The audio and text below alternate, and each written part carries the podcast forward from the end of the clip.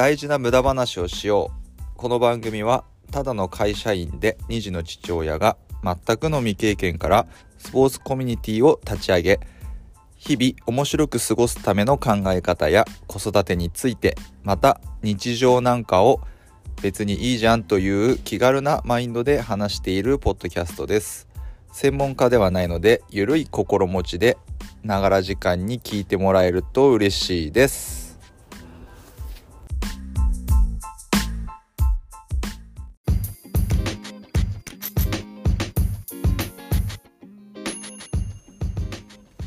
はい。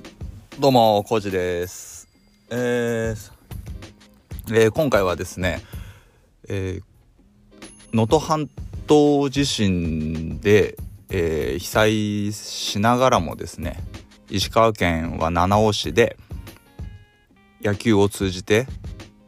素晴らしい取り組みを今ですねご自身も被災しながらやってる人についてちょっと応援したいということで、えーお話しさせていただきます。すごいね。まだまだあの避難してる方とかたくさんいるのでうん非常に難しい状況ではありますけれどもそんな中でも前を向いて進んでいる、えー方なんでちょっと、えーいろいろとお話ししたいと思います。よろしくお願いします。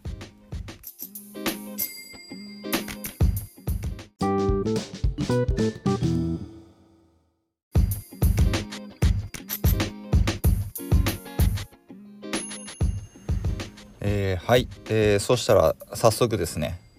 えーご紹介させていただくと石川県の七尾市にある、えーベースボール。まあ野球ですね。野球の学校みたいな感じ。で、えー活動されてる、えー小杉さんという方がいらっしゃいまして、えーその方がやっている USIC でもう一回言いますね。USIC という、えーベースボールアカデミーがあります。でですねこれは実は、えー何回目かのエピソードの時にですね、えーお話ししてましてそちらでも、えーある程度こう紹介させていただいてるんですが、え今回ですねなぜもう一回喋ってるかっていうとこの方が、えご自身も、え被災されてるにもかかわらずですねあのー七尾市内で、えースポーツを通じて子どもたちにですねそうやって遊ぶ場を提供してるんですね。もうすごいですね。すでに、えー何度か、えー開催して無料でしかも開放体育館を開放してイベントをされていると。すごいですよね。いやーでそこに来てるね子供たちもすごいいい顔して、えー楽しんでるということが、えーインスタグラムの方で発信されてるんですよね。この子供たちだってもちろんやっぱね被災してるわけじゃないですかここにいるってことは。うん、でもうんすごい笑顔で体動かしてやってるんですよね。いや力強いなーってこれちなみにその体育館を無料で開放して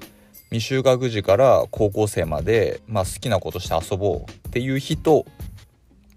みんなで野球を楽しもうっていう2つありましてイベントが。で日によって違うんですね今日はスポーツ今日は野球の日とかっていうのはあるんですがまあそれはねまあ行きたい方にやりたい方に多分子供たちは行ってるんでしょうね。いやこのですねまあ僕はその SNS での発信を見る限りなんですけどあのニュースとかでやっぱり毎日の毎日見るわけじゃないですか。こう大変な状況をね。だけどその中で生活している子どもたちがその環境に何とかして適応しながらまあ力強くこう生きてる。っていうのがもう伝わってきますね。これを見るだけでも。うん。いや素晴らしいの一言ですね。でこの人を応援するためにやっぱり全国各地からですねこの野球のつながりでいろんな方が応援してるっていうのもこのインスタから見えましてまあそれもこれもやっぱりこの小杉さんという方がですねこう今まで地道にあのしかもこう誠実に取り組んできた結果だろうなっていうのは本当に思います。うん、なんでしょうねこう結果至上主義じゃなくて本当成長させるためにやってるっていうのもよく分かりますしまたこの七尾っていう土地でですねまあ、野球をこう専門的にやるという環境を整えるのはあの多分すごい大変だと思うんですよ。まあこれはあの地震災害があるない関係なく、うん、僕去年一度だけなんですけど直接お会いしてお話しさせていただいたんですよ。そしたらやっぱりまあ何て言うんですかねまあ田舎といえば田舎だからあのマインドがえーと、もっともっとオープンにしていかないとなかなか成長するのも大変だよねっていう話をちょっとしたんですよ。でその時にまあ他にもいろいろ話はしたんですけど何でしょうかねこういうことを始めたきっかけとかも聞きましたし、まあ、そういう話を聞いて勝手ながらすごいこう親近感じゃないですけどこう通じるものをちょっと感じたんですよね。あのお仕事しながらやってらっしゃるのでうんあのねこう自分もそうですけどなかなか大変ですよ。しかも小杉さんのやってることっていうのはあの範囲も女子野球のチームの監督とか自分でもちろん作ってですよそれだけでもすごいのにあと男子中学校の選抜チームとか自分のやってるアカデミーのジュニアのチームとかを作って実際に大会にも出てなおかつ普段のレッスンとかもしてるわけですよね。多分僕のやってることなんかとはもう比べられないぐらいのこうタイトなスケジュールだと思うしうんなかなかね大変だな大変というかまあすごいなっていうふうに思いながら見てたんですよ。で、まあ、やっぱりそれだけやるっていうことでやっぱ情熱がすごい。子供たちに生き生きした姿をやっぱ大人側から見せないとっていう意識もあるのがうん好きですね。そういう意識が好きです。自分もそういうふうに思うところがあったんで。まあそんなこんなでちょっとやり取りはしててそれで年明けあの地震ですよね。うんまあ大変な状況になってるにもかかわらず頑張ってるなっていうのが本当すごいと思いますね。えー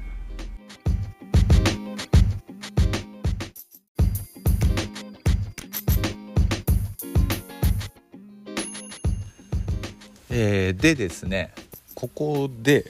えー、お知らせしたいことがありましてそのですね USIC ベースボールアカデミーの方でやっているこの、えー、チャリティー企画がありまして、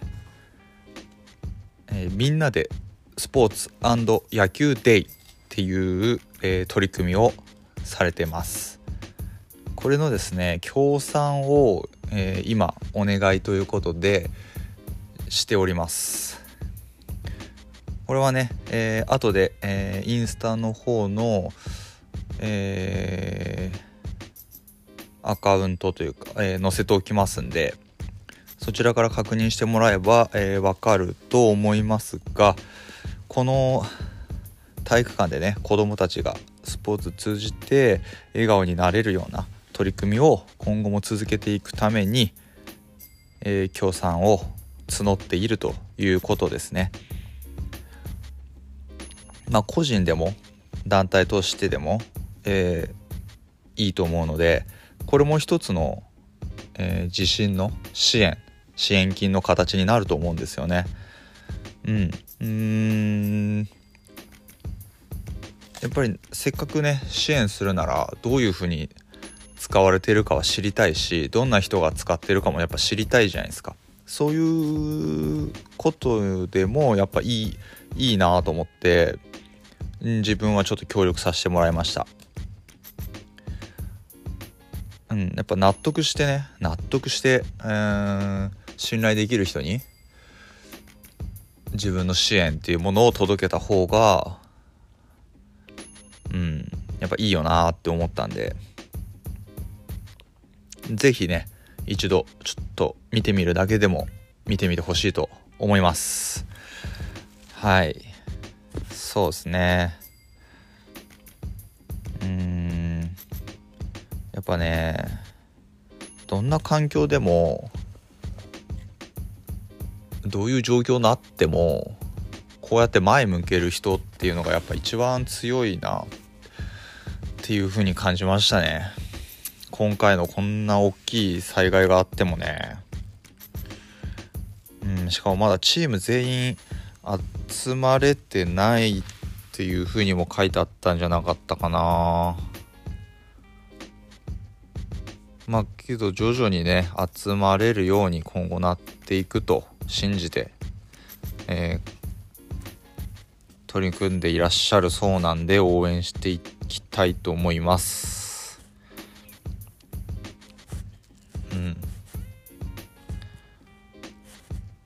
かもねこれはほんとたくさんの子供たちほんと小さい子から小学生高校生までうんいろんなスポーツをして楽しんでるんですよね。バレエなんかもしてましたね。うん。で親子で参加したりとかもしてたりしてうんいいですよね。これ単純にねこう避難生活をされてる方のストレスの解消にもつながるしまあもちろん、悩みとかねえー、この先どうしたらいいんだろうみたいな不安とかはうんある。当然ね大きいものがあるでしょうしその中でもこういうふうにねみんなで集まってリアルに集まって実際に体を動かしてうん同じ時間を過ごしてワイワイガヤガヤやれるということ自体が価値のあることだなって本当に思います。やっぱこれがスポーツの素晴らしいところであって人とのねコミュニケーションを取るっていうことのうんいいところ。うんなかなかいいところ。うんそうですね。うん素晴らしい効果があるんじゃないでしょうかね。こうやってつながることで。やっぱりねうつうつとしてきたら体も動かせないしそしたらやっぱ頭も働かなくなりますよね。うんまあ、この被災地の人たちとはちょっととてもじゃないけど比べられませんしあれですけど誰にでもね少しは何かこう通じるところがあるんじゃないかなと思うんですよね。人とつながってない感覚というか、うん、そういう風になるとやっぱしんどい気持ちになってどんどん落ちていくんでそれを引っ張り上げるためにもねあの短い時間でもいいし自分がなんかね得意じゃないことでもいいけど何かしらねそういう人が集まってる場所がある。しかもそこには誰でも行ける。こういう環境を作ること自体が大事で。でそのためにはまあいろいろねまあ今回で言ったらお金もかかるし人でもいるしまあ協力できることはみんなで協力してこういう大事なね場所をずっと続けていけるように、えー、していきましょうという呼びかけをしたかった、まあ、そんな回です。はい。うん。ね。やっぱり今後もねなんかうん少しでも協力できることあれば何かしたいなと思います。でまたねこのポッドキャストの中でもあのあのご報告というかまたこういうことやってますよってことも今後もたまに喋、えー、れたらなと思ってます。はいじゃあ今回もここまで聞いていただいてありがとうございました。またよろしくお願いします。ではまた。